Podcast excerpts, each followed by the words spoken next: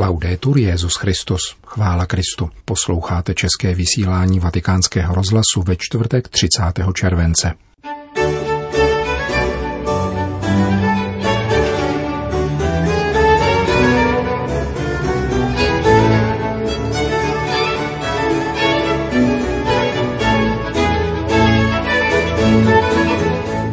Svatý otec dnes jmenoval pomocným biskupem arcidiecéze Matky Boží v Moskvě minoritu ruské národnosti. Zpřístupněný archiv pontifikátu Pia 12. vydává svědectví o tom, jak tento papež reagoval na zlo prokazováním milosedenství.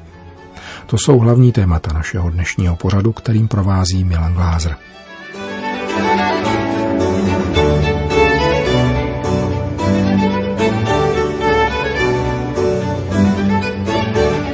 Zprávy vatikánského rozhlasu.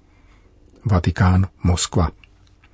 Svatý otec František jmenoval pomocným biskupem moskevské arcidiecéze Matky Boží katolíka ruské národnosti. Jejím minorita otec Nikolaj Genadievič Dubinin. Papež jej jmenoval titulárním biskupem Aqueal Benzis in Byzacena, což je jméno antického biskupství na území dnešního Tuniska. Nově jmenovaný pomocný biskup v Moskvě má 47 let a narodil se v Novošachtinsku, asi 80 kilometrů od Rostova na Donu. O roku 1994 vstoupil k minoritům a řádovou i kněžskou formaci vykonal v Polsku, kde také přijal kněžské svěcení v jubilejním roce 2000. Působil nejprve v pastoraci a v letech 2002 až 2005 se specializoval studiem liturgiky v italské Padově. Po návratu do vlasti vyučoval liturgiku a homiletiku v kněžském semináři v Petrohradě, kde byl doposud také představeným guardiánem konventu svatého Antonína. Hovoří rusky, polsky a italsky a zná angličtinu a běloruštinu. Vůbec poprvé se tak katolickým biskupem v této největší pravoslavné zemi stává rodilý Rus. Biskup Dubinin tak bude nejbližším spolupracovníkem v pořadí druhého moskevského arcibiskupa Paula Peciho, 60-letého člena kněžského bratrstva misionářů svatého Karla Boromejského, jenž zastává tento úřad od roku 2007. První správní celek katolické církve na území Rusy ustanovil se sídlem v Moskvě Jan Pavel II. v roce 1991, nejprve jako apoštolskou administraturu, do jíhož člena jmenoval svého krajana arcibiskupa Tadeuše Kondruševiče a z níž pak v roce 2002 vytvořil metropolitní arcidiecézi, která nese jméno Matky Boží. Má přibližně 70 tisíc věřících z asi 59 milionů obyvatel žijících na jejím území. Katolická církev v Ruské federaci má dva obřady, latinský a řecko-katolický. V latinském ritu spadají pod metropolitní arcidiecézi Matky Boží v Moskvě tři další diecéze. Diecéze svatého Klementa v Saratově, diecéze proměnění páně v Novosibirsku a diecéze svatého Josefa v Irkutsku. A dále ještě apoštolská prefektura na Sachalinu a Kurilských ostrovech. Katolíci byzantského ritu mají jediný apoštolský exarchát, tvořený čtyřmi farnostmi. Dvě jsou v Moskvě a po jedné v Petrohradě, Omsku a Nižně Martovsku. V celém Rusku žije asi 790 tisíc katolíků z přibližně 125 milionů obyvatel této rozlehlé země.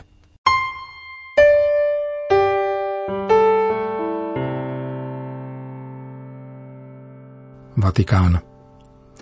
Další číslo obtýdeníku italských jezuitů La Civiltà Katolika přináší mimo jiné článek o zneužívání autority představených v ženských řádech. Jeho autor Giovanni Cucci přibližuje různé formy zneužívání autority ženských představených v řádech. Je to například tendence prodlužovat do nekonečna funkční mandáty, manipulování sestrami, které pocházejí ze zahraničí a jsou tedy existenčně naprosto závislé na řeholní kongregaci, neposkytnutí zdravotního pojištění, ba dokonce i různé postihy sester, které z kongregace vystoupí. Tento problém se stal natolik závažným, že se papež František rozhodl zřídit zvláštní dům pro ty, zejména cizinky, které se po výstupu z řeholní kongregace ocitnou na ulici. V obdobném případě totiž knězi, který vystoupí z řádu, zůstává vzdělání a má tedy různé možnosti, jak se o sebe postarat, například inkardinaci do diecéze, což řeholnice nemají. I v tomto případě jde tedy o podání pomocné ruky potřebným – Velká pozornost právem věnovaná nezletilým obětem zneužití někdy působí, že právě tyto situace nezřídka postrádají adekvátní a spravedlivé řešení.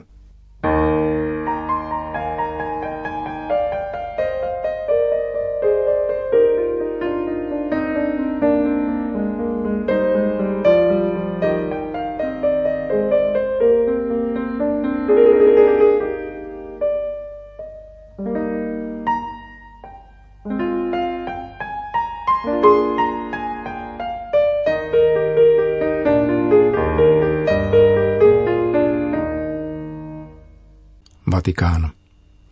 Počátkem letošního března byla vědcům zpřístupněna k volné konzultaci dokumentace týkající se pontifikátu Pia XII., tedy z let 1939 až 1958, uchovávaná v historických archívech svatého stolce. Tuto událost ohlásil již rok dříve papež František při audienci pro zaměstnance Vatikánského archívu v Klementinském sále Apoštolského paláce – Mezi hojným materiálem vynikají spisy Komise pro pomoc, a to jak obsahovou hutností, včetně chronologického rozsahu, tak bohatstvím a pestrostí témat. V řadě kolektáne a vatikánského archívu byly nedávno publikovány dva obsáhlé svazky, které inventarizují archiv zmíněné komise. Tvoří jej 2132 stran – Třetí svazek, obsahující jmený index, je dostupný na webových stránkách Vatikánského apoštolského archivu. Informuje deník svatého stolce Osservatore Romano. Úřad nazvaný Komise pro pomoc zahájil činnost v září roku 1939, když ke svatému stolci začaly docházet první prozby o pomoc ze strany polského národa, který se stal obětí válečného konfliktu. V rámci druhé sekce státního sekretariátu svatého stolce se spontánně združila skupina prelátů, kteří se pod vedením tehdejšího substituta Monsignora Montiniho, budoucího papeže Pavla VI., věnovali vyřízení těchto požadavků, předkládaných jak jednotlivci, tak veřejnými institucemi – Rostoucí počet žádostí a s tím spojené byrokratické nároky, stejně jako nutnost vytvoření koordinačního orgánu, který by řídil různé projevy papežovy charitativní činnosti, přiměli monsignora Montiniho k tomu, aby v listopadu 1941 oficiálně určil čtyři monsignory k práci v této komisi a přidělil jim rovněž sekretáře. Později se připojilo dalších 16 vysokých úředníků římské kurie – Vedle těchto solidně vzdělaných prelátů s prověřenou diplomatickou zkušeností pracovali další úředníci svatého stolce pod bělým každodenním dohledem substituta Montiniho, který jim 21. prosince 1949 vyslovil následující pochvalu. Vidím zde množství dobře vykonané práce. Blahopřeji a buďte tak laskaví, nepodléhejte únavě. Z četby dokumentů popsaných v inventáři vychází najevo, že základním účelem tohoto úřadu státního sekretariátu bylo rozdílení pomoci, to znamená peněžitých příspěvků, ale též materiální pomoci ve formě léků, potravin, ošacení, knih či předmětů osobní potřeby, určených civilním obyvatelstvu, zasaženému válkou a vězňům zadržovaných v táborech po celém světě. Komise ke své činnosti využívala přímou či nepřímou spolupráci Červeného kříže, Papežské komise pro pomoc uprchlíkům, Italského úřadu pro rozdílení pomoci, Národního díla náboženské a mravní podpory dělnictva, díla svatého Rafaela otců Palotínů, různých národních charit a četných mezinárodních združení a výborů. Hlavními partnery vatikánského úřadu nicméně byli nunciové, poštolští delegáti a biskupové, kteří také plnili roli materiálních vykonavatelů tohoto dobročinného díla. Z jejich pera pocházejí diplomatická hlášení, zprávy o vězeňských táborech, detailní popisy politického, náboženského a zdravotního stavu v jednotlivých městech, zejména italských, zničených bombardováním, Zajímavé je válečné spravodajství informující o násilí a plenění, jemuž bylo vystaveno civilní obyvatelstvo, o jednáních s velním obou stran při úsilí o vyhlášení otevřených či nemocničních měst, anebo s cílem záchrany regionů, uměleckých děl a význačných památek ohrožených válkou.